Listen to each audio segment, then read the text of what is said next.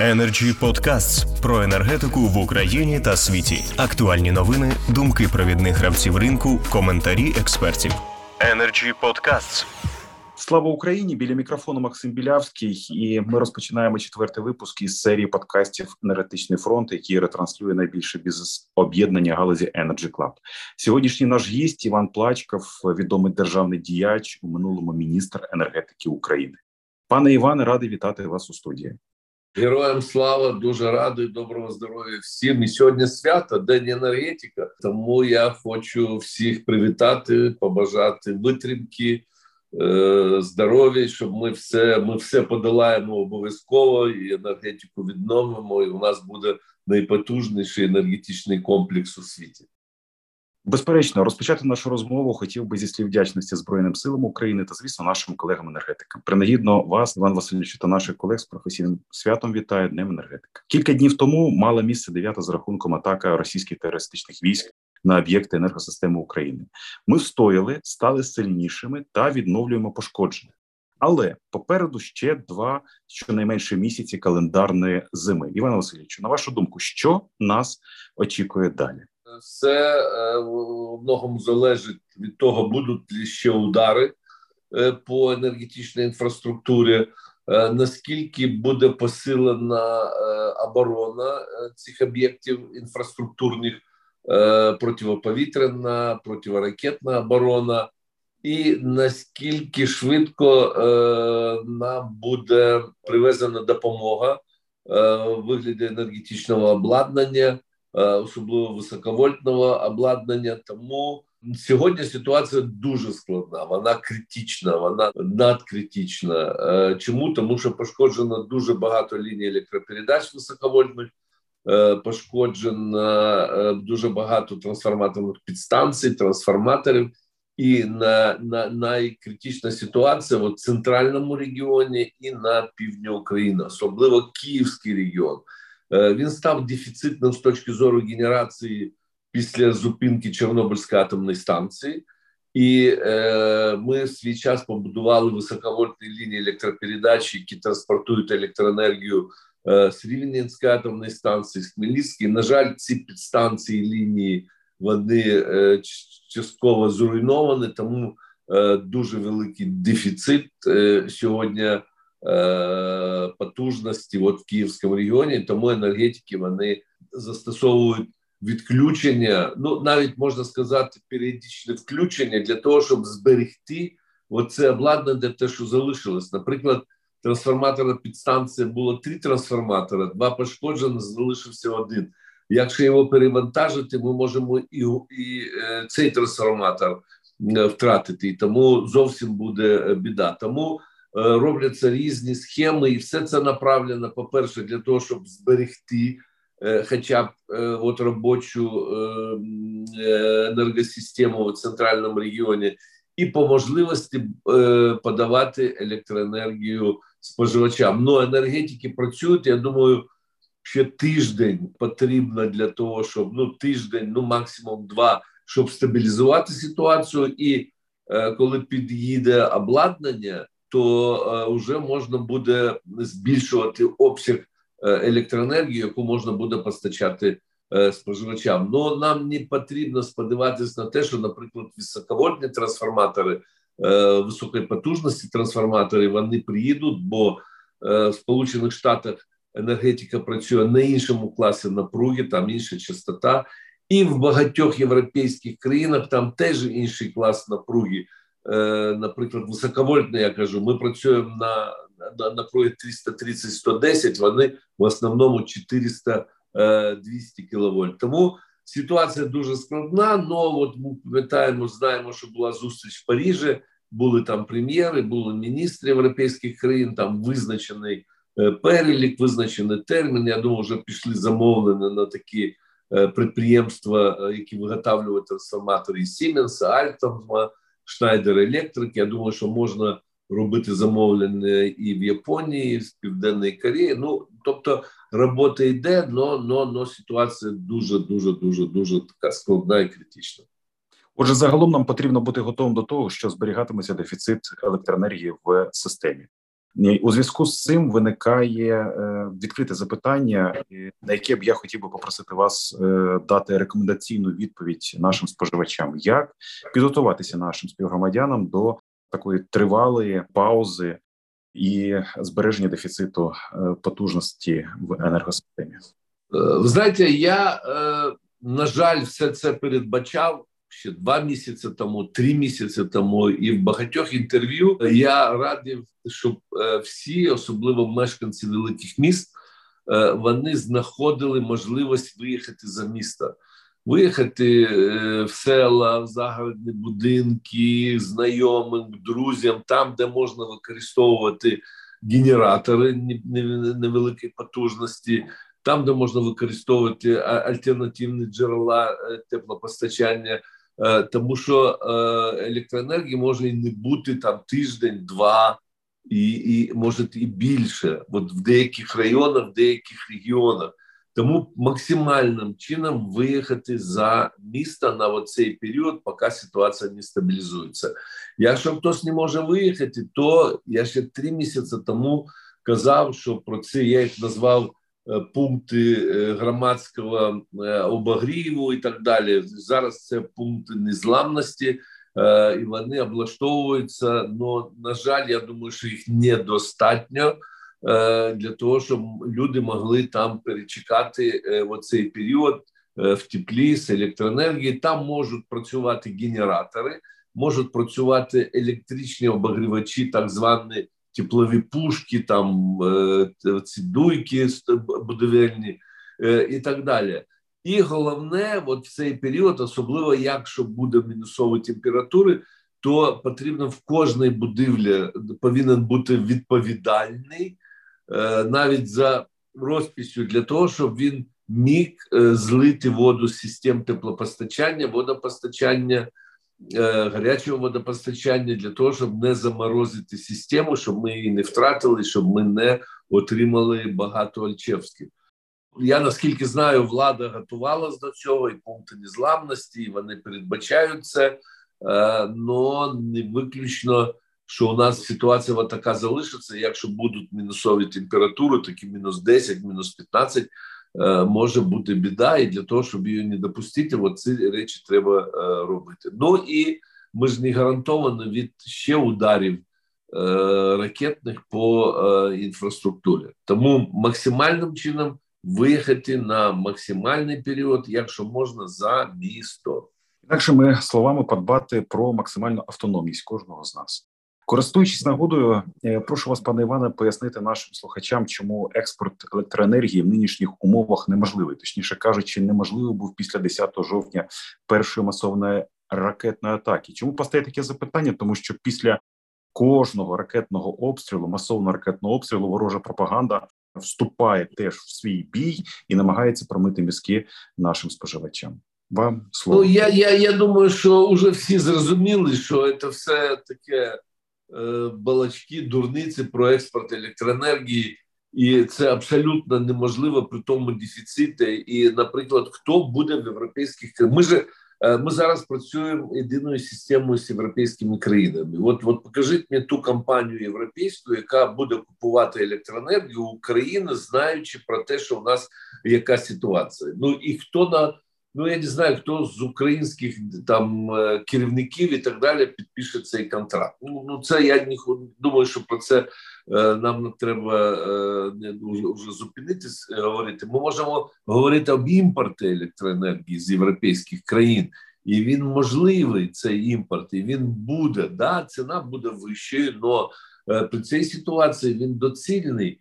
Е, ну для це, ну, ми будемо купувати цю електроенергію на кордоні е, країн там Польща, Румунія, Словакія і так далі. І нам її потрібно транспортувати, е, протранспортувати. От по тому, як швидко будуть відновлюватися високовольтні лінії електропередачі підстанції, це дасть можливості імпорти збільшити обсяг електроенергії. Якщо у нас будуть проблеми з генерацією, ну на сьогодні вже е, енергатом підняв вже всі блоки, і дев'ятий блок вже працює е, в енергосистему такого великого дефіциту е, поки немає. Ну якщо він буде, ми зможемо імпортувати. А що стосується експорту, е, я думаю, що ми повинні вже е, зупинитись і, і, і більш про це не, не, не розмовляти. Це абсолютно дурниця.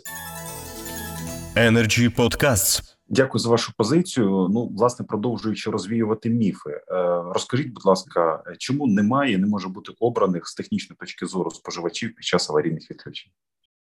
Зараз е, така ситуація складна, що енергетикам. Ну, я не думаю, що у них є там час чи щось є, щось когось вибирати і так далі. От зараз система електропостачання і вибираються споживачі з точки зору, я ще раз повторюю, збереження того обладнання, устаткування, яке працює, щоб не перенавантажити, е, наприклад, якусь підстанцію чи е, от трансформатору підстанцію. Там, наприклад, там пошкоджений трансформатор. Я ще кажу, працює один, а він забезпечує цей регіон. Зрозуміло, що вони е, оцей район вони відключають в, в часи пікових навантажень. А інша трансформаторна підстанція, вона ціла, там всі трансформатори працюють, і є можливість дати е, більшій кількості споживачам електроенергію. Так ну і, і вони так роблять. Там, де є можливість, вони дають, а там, де зберегти, хоча б щоб була періодично можливо здавати, вони відключають. Ну зрозуміло, споживачі це не розуміють. Я думаю, що ну їх теж можна зрозуміти. Вони бачать, там світло горить, а тут не горить. Ну вони повинні розуміти, ми ж не будемо е, кабелями. От зараз все це робити. Це неможливо. От повірте, там, де є пошкоджені, в першу чергу проводиться ремонт для того, щоб збільшувати постачання. Я не виключаю ситуацію, коли в цій сложній ситуації організаційній для енергетиків де щось вони пропустили. Ну щоб навмисно це робити, я я це виключаю. Це неможливо в даній ситуації.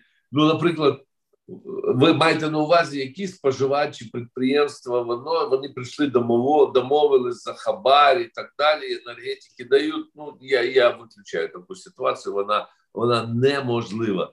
Е, вся всі е, відключення вони ведуться е, з точки зору технічної можливості і з точки зору збереження того обладнання, яке залишилося. Повністю погоджуюсь з вами. Технологічна і технічна раціональність, перш за все. Іван Васильовичу, я свого часу читав ваші спогади про те, як в Одесі в минулому вже сторіччі, чи в 70-х, чи 80-х роках був підключений судовий генератор е, судно з енергогенератором для того, аби збалансувати регіональну енергосистему. Тому власне хотів вас запитати: наскільки реально зараз використовувати спеціальні морські судна для того, аби, хоча б частково покрити дефіцит е, електричної енергії в Причорномор'ї? Абсолютно реально це сталося в 75-му році. Я був на першому курсі е, в Одеському політехнічному інституті, коли непогода, був сніг, наліпання, вітер і повалило високовольтні лінії е, електропередач. І місто Одеса два тижні було без електроенергії. Два тижні. Я просто описав ситуацію. Я прогнозував. Пам'ятаєте, от що буде відбуватись? Про про це не писали, про це мало хто знає. І я казав: от таке було, от до цього нам треба готуватись. Е, І я ну півтора тижня прийшло чи три. Я пам'ятаю, Дерібасовську підключили, підійшли в порт е, такі. Е, судна Академії наук, пам'ятаєте, були такі Гагарін, Корольов, такими тарілками, там щоб наукові, ті, що ті, що спроводжували космічні кораблі і так далі. Вони дуже потужні, і там дуже потужні генератори. І вони підключились до енергосистеми міста і почали поетапно е, заживлювати от, центри міста і так далі. Я думаю, що вони забезпечили ну там 10% міста, центральну частину, пікарні працювали і так далі. А потім енергетики поетапно в один недоль. Тому це цілком можливо. Є такі плавучі електростанції з потужністю до 300 МВт. 300 МВт – це велика потужність. Там є і менш 100, і тому е, цілком можливо, наскільки я знаю, там і Туреччина е, запропонувала е, свої послуги. Поки їх немає. Я думаю, їх не відмінили. Може, вони поки йдуть, і ця робота е, продовжується. Ну ще є і потужні потяги, так звані енергопотяги. Там теж стоять потужні дизель-генератори, там потужність 50 МВт до 100 МВт. Е, їх теж можна використовувати там, де е, судна, то це там, де є порт, там море і так далі. В цих містах Одеса, Херсон, Ніколаїв. А в місті Києва і в інших містах можна використовувати потяги, і вони у нас залишилися лінії. Е, я думаю, що може є там залізні дорозі, але вони десь там чи в резерві. Ну ми можемо теж у наших друзів європейських. Е, у них є такі потяги, і їх е, теж використовувати. Це цілком можливо, технічно, і я думаю, і цілком доцільно е, цією роботою займатися. Говорячи про генерацію, не можу не запитати про малі модульні реактори. Скажіть, будь ласка, чому такі проекти наразі не на часі, і чи може в Україні стартувати перший комерційний малий модульний реактор? Ой, ну це дуже цікаві проекти, і ви знаєте, я вам скажу, вже Румунія підписала угоду про монтаж таких реакторів на теплових електростанціях, які вже вугільних, які не працюють, використати площадку і ячейки енергоблоків. Є і е, хто ще займається там? Я Польща теж а прибалтійські країни теж займаються цим. Зрозуміло, що американці їх е, розробляють, і там вже є розробки, вже є такі моделі, яких випробують. Но питання дуже складне з точки зору безпеки. І зараз регулятор, який Сполучених Штатів, який забезпечує безпечну експлуатацію атомних станцій, він визначається. Це реактор, це потенційно е, радіаційно опасний об'єкт. І якщо реактор 1000 МВт, їх три, то доцільно робити 30-кілометрову зону з точки зору економіки. А якщо побудувати два модульних реактори, яку зону робити е, безпеки? Якщо робити 30-кілометрову, то вже ніякої економіки немає. І е, е, регулятор зараз працює над визначенням критерій безпечності експлуатації в цих модульних реакторах. З технічної точки зору проблем немає. Їх можна монтувати, я думаю, через рік-два. Но ця робота вона дуже складна, і е, з цієї роботи вони не поспішають. Я думаю, тільки к 30-му року я думаю, що буде сформовано е, алгоритм оцінки безпеки оцих реакторів і після цього вони вже може підуть е, як на будівництво. Тому у нас прожекти з точки зору там будівництва там 9-12 блоків по 1000 мегаватт Вестінгауза, то зараз ми вже модульні е, будуємо. Ну це такі прожекти. Я думаю, що нам. Е, потрібно не цим зараз займатися. Нам треба займатися відновленням енергетичної інфраструктури, особливо енергосистеми з точки зору лінії передач підстанцій, і розробити концепцію відновлення в цілому енергетики. Нам не треба кидатися то на такі великі блоки, то не нам треба концептуально визначити. Да, Я вам скажу по своєму досвіду, що я можу переконати доказати от з е, папіром, з ручкою, е, те, що кожна кіловат година, де б її ми не брали, з якої генерації вона для нас собівартість Е, однакова. Немає дешевої електроенергії, ні сонячна, ні вітрова, ні гідра, ні вугільна, ні атомна. Повірте мені, для людства вона в цілому, якщо брати, собівартість однакова. Це ми можемо собі обманувати, що сонце і вітер це дешева електроенергія, ні дешева, чи гідра дешева електроенергія, чи та ну ні, ні, ні. Тому кожна країна формує свій енергобаланс в залежності, які ресурси в ній є. Якщо є гідра, наприклад, в Швейцарії, там 50% гідра. У Франції нема вугілля, нема газу, нема нічого. Вони вирішили, що їм краще, незважаючи на е, ситуацію, от з точки зору безпеки, краще 80% виробляти на е, атомних електростанціях. Тому поряд Німеччина каже: ні, а ми не хочемо, ми будемо їх закривати. Бачите, от світ е, сьогодні Китай будує по і вводить в експлуатацію по 10 блоків 1000 мегаватт. Сполучені Штати будують. Польща вирішила побудувати 3 чи 4 енергоблоків по 1000 мегаватт. Турція будує. Тому тут треба уважно сісти і і розробити от таку концепцію, стратегію відновлення. А вже після цього е, вже дивіться, що ми будуємо, як ми будуємо, де ми будуємо і так далі. Energy Podcasts. Васильович, у продовження е, сказаного вами стосовно концепції е, або стратегії відновлення енергетичної галузі е, виникає таке запитання, або вірніше, скажіть, будь ласка, чи правильним є твердження, припущення, якщо ми отримаємо репарації після перемоги України від Російської Федерації за завдані збитки та шкоду нашій енергосистемі, відтак наші споживачі ж не будуть сплачувати підвищені платіжки, підвищені тарифи. Чи правильне це твердження? Ну давайте ми то, що ми будемо отримувати репарації, сумнівів немає. Е, но нам знову потрібна репарація в якому вигляді. Якщо це гроші можуть бути, а це може бути комбініровано е, такі е, алгоритми.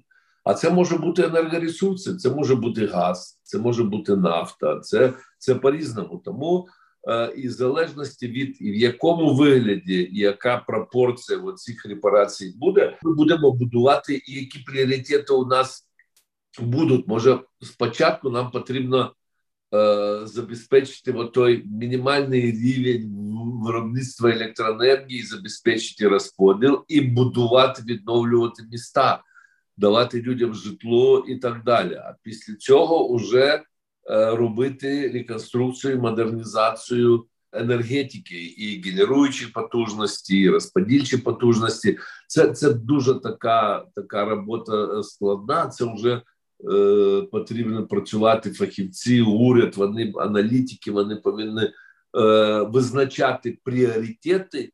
І е, от фінансувати ті пріоритети, які будуть визначені. Мені зараз важко сказати, який пріоритет. Ну я от, от вважаю, що нам потрібно відновити е, наші міста, е, будинки, дати людям житло для того, щоб люди повернулись і вони жили. Ну ну це потрібно робити паралельно. А житло це потрібна електроенергія. Ми не повинні там гроші всі втрачати на будівництво там дев'яти реакторів атомних Вестінгаус, щоб він заробив такої кількості споживачів не буде. А у нас міста зруйновані, у людей немає житла. Я думаю, що тут повинна бути така зважена, е, і, і вона буде. Я впевнений, що ми ми абсолютно все правильно розрахуємо і і нам допоможуть, і ми е, правильно будемо рухатися і за достатньо короткий термін ми все відновимо і і побудуємо нову сучасну технологічну роздвинуту е, енергетичний комплекс. Пане Васильовичу, е, доволі часто е, енергетикам дорікають, що нібито потрібно було ще раніше до повномасштабного неспровокованого вторгнення російської армії в Україну принести усі трансформатори у підземне виконання. Ми знаємо, що таких трансформаторів десятки тисяч. Чому це зробити було складно і до чого тут кінцевий тариф для населення? Скажіть, будь ласка, хоча б ні, ні, ні, ну це неможливо. Я думаю, що це якась якісь фантазії. По-перше, ви знаєте, у нас на на, на початок от 90-х років, коли, коли Україна отримала незалежність, у нас був наймогутніший енергетичний комплекс в Європі, і ну, можна було порівняти по технологічності, по е, обладнанню, по е, щільності електрифікації. Ми були кращими у світі. Можна було порівняти тільки з енергетичним комплексом Франції. Я вам скажу до речі, Сполучених Штатів в Штатах там не все гаразд з енергопостачанням. І Ми знаємо, там і блекаути були, коли там десятки мільйонів людей на 3-4 дні залишались, там втрати і все. Цей потужний комплекс. Ми за всі роки незалежності він був якби донором е, всіх галузі, які е, я я завжди кажу на руках е, енергетики помирала економіка промисловості, все е, України. То ми датували хімічну галузь. Ну от давайте ми ми, ми скоро, скоро з боргами вони канули в літу то ми потім е, датували легку там промисловість і так далі, сільське господарство, і все це на руках і за рахунок енергетики. І при тому у нас тарифна політика була не е, вона формувалась не з точки зору там собівартості і е, економічної там доцільності, і, і так далі. Вона формувалась через політичну складову, через вибори, які були у нас перманентними, постійно не можна е, піднімати тарифи. От я вам такий приклад скажу. 99-й е, рік я працював міністром. Кучма Леонід Данілович пішов на вибори на другий термін. Ситуація була критичною, віялові відключення. Там було ну, ну, ну вже все до блекауту доходило. І мені вдалося рік виборів. Вибори були в осені. Е, вдалося десь в лютому місяці переконати президента підняти тарифи для населення на 30%. Уявляєте? В парламенті комуністів там 120, соціалісти, вибори, Мороз, Симоненко, кандидати в президенти. Ну я сказав, ну немає жодних інших варіантів. Немає тільки. І він дав згоду, і ми в березні місяці підняли тарифи. І Леонід Данілович Кучма виграв вибори. Знаєте, наступний раз, коли е, піднімали тарифи після цього? У 2015 році, якщо не помиляюсь. Ні, 2006-му, через 7 років, коли я знову став міністром вже в уряді Ханурова, ми підняли тарифи. А так це було як можна з такою тарифною політикою робити модернізацію? Е, у нас ми перетворили нашу енергетику в ретроенергетику. Вона була найсучаснішою, найтехнологічнішою. Сьогодні це ретроенергетика. Це як на Кубі, знаєте, ну ви ж бачили, на яких автомобілях вони їздять. Так, так, так. 50-х, 60-х років, які там е, по 20-30 літрів бензину на 100 кілометрів, так і у нас енергетика. У нас найбільша енергозатратна енергетика на 1 кВт ми е, спалюємо. Я не хочу сказати, там умовного палива такі, так, такого рівня не було. Це це, це ужас, це ретроенергетика. А ми ще кажемо і тарифи не піднімати, реконструкції не робити, і давайте ми всі трансформатори під землю. Да, це зробила Франція е, навколо Парижа. Там три кільця під станціями 110, які під землею і там вони захищені. Ну ну це коштує неймовірно е, грошей, і і, і, і французи ж платили. А у нас борги, ми пам'ятаємо, мільярди, 20 мільярдів, 30, 50, і всі вони потім списуються, реструктуризуються і так далі. Тому просто ми виснажили енергетику за ці три роки, тому що не розуміли наскільки вона важлива. Я завжди казав: енергетика, електроенергія це основна е, складова цивілізаційного життя суспільства, головна складова. Якщо немає електроенергії, все, всі інші досядження цивілізації, вони вони вже нікому не потрібні. Ми ми це бачимо. І і е, я ще казав, значить, я я вибачаю, коли забитий унітаз, нам Wi-Fi, плазми, інтернети, старлінки, вони вже на третьому плані. Розумієте, це головна цивілізаційна складова і для сучасного життя цивілізаційного суспільства, так і для розвитку економіки. І енергетика повинна е, розвиватися, вона повинна на крок вперед і за як локомотив тягнути за собою всі галузі е, економіки. І ми, я я, я впевнений зараз, от ми зрозуміли от, от, от ці е, догми, о яких я багато років казав. Я впевнений, так воно і буде.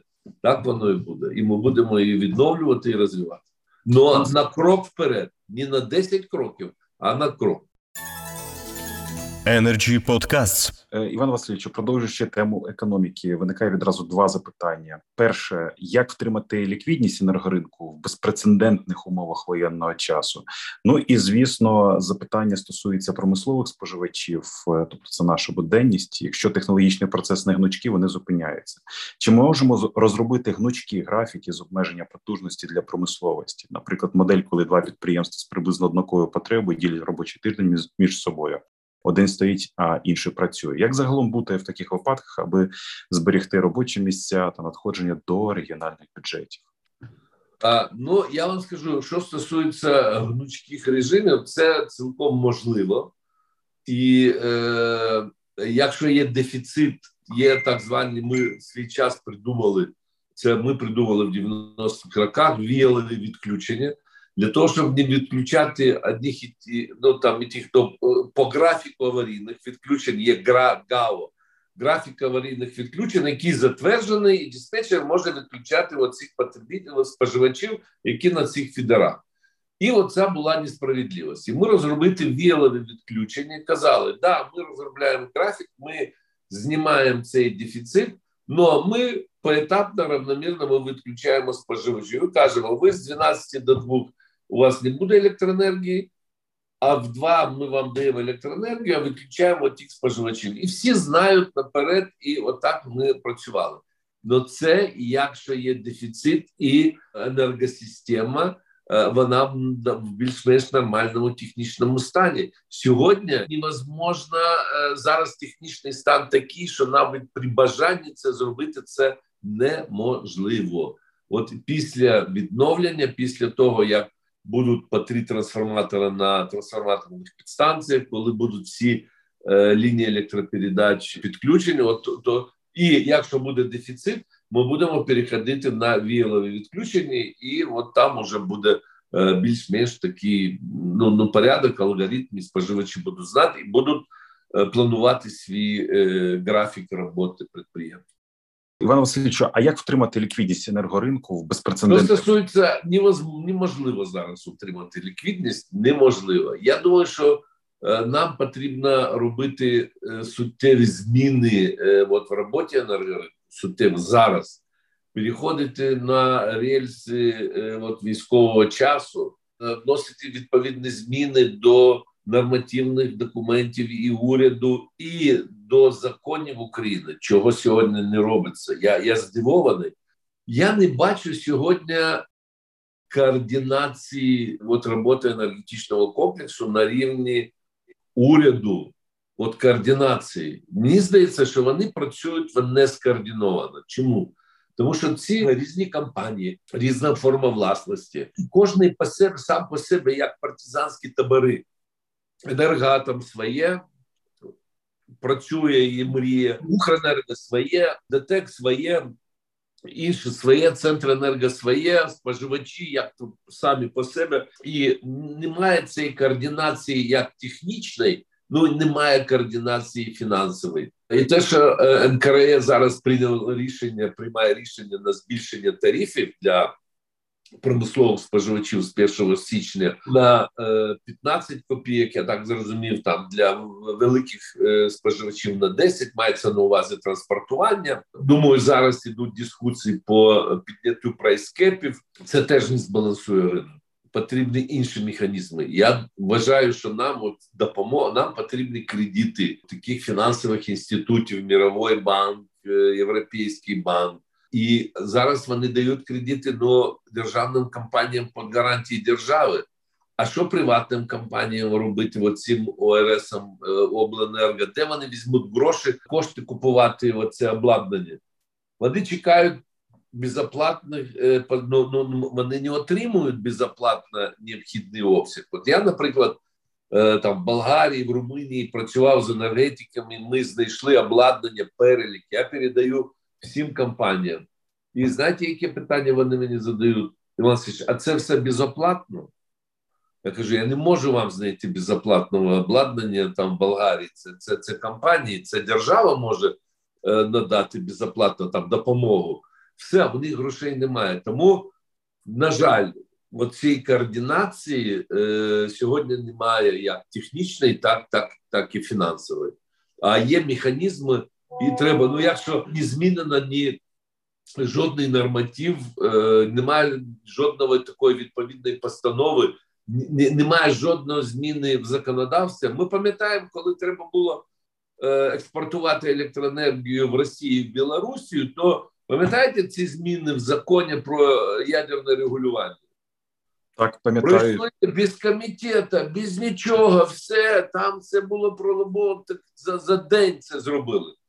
А ми казали, на що нам тут експорт? Ми робимо сучасну нашу власну енергетику, власну генерацію і так далі.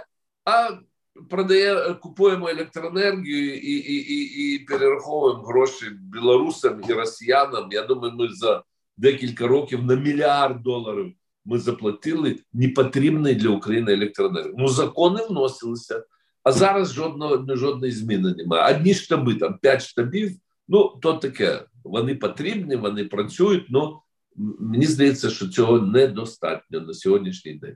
Між іншим, нас тоді ніхто так і не почув, і ви, і в тому числі я зі своїми колегами багато публікували і аналітичних довідок, матеріалів стосовно е, втрати фінансової ліквідності вже на той е, час, е, фактично банкрутування регулюючих потужностей, так теплової генерації. Ну, загалом повністю підтримую Іван Васильович, вас недаремно в збройних силах України є такий процес, як бойове злагодження підрозділів е, одиниць е, для того, аби тримати фронт. У нас так само енергетичний фронт, тому розраховуємо, що таку ж саму модель лідерства, військового лідерства буде запроваджено нашій галузі. Я особисто маю такий оптимізм і вірю, що все буде добре. Завершити хотів би запитанням е, Іван Васильовичу, е, до вас як лідера е, нашої енергетичної галузі, титана, архітектора. Як мотивувати та віддячити нашим героям енергетичного фронту? Тому що залізо без людей це просто залізо.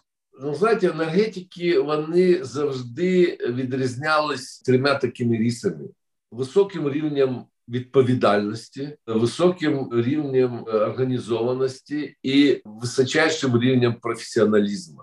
От вся наша робота, от коли я працював в Київенерго, був генеральним директором, було таке: ми, ми будували через призму тепло і світло для киян.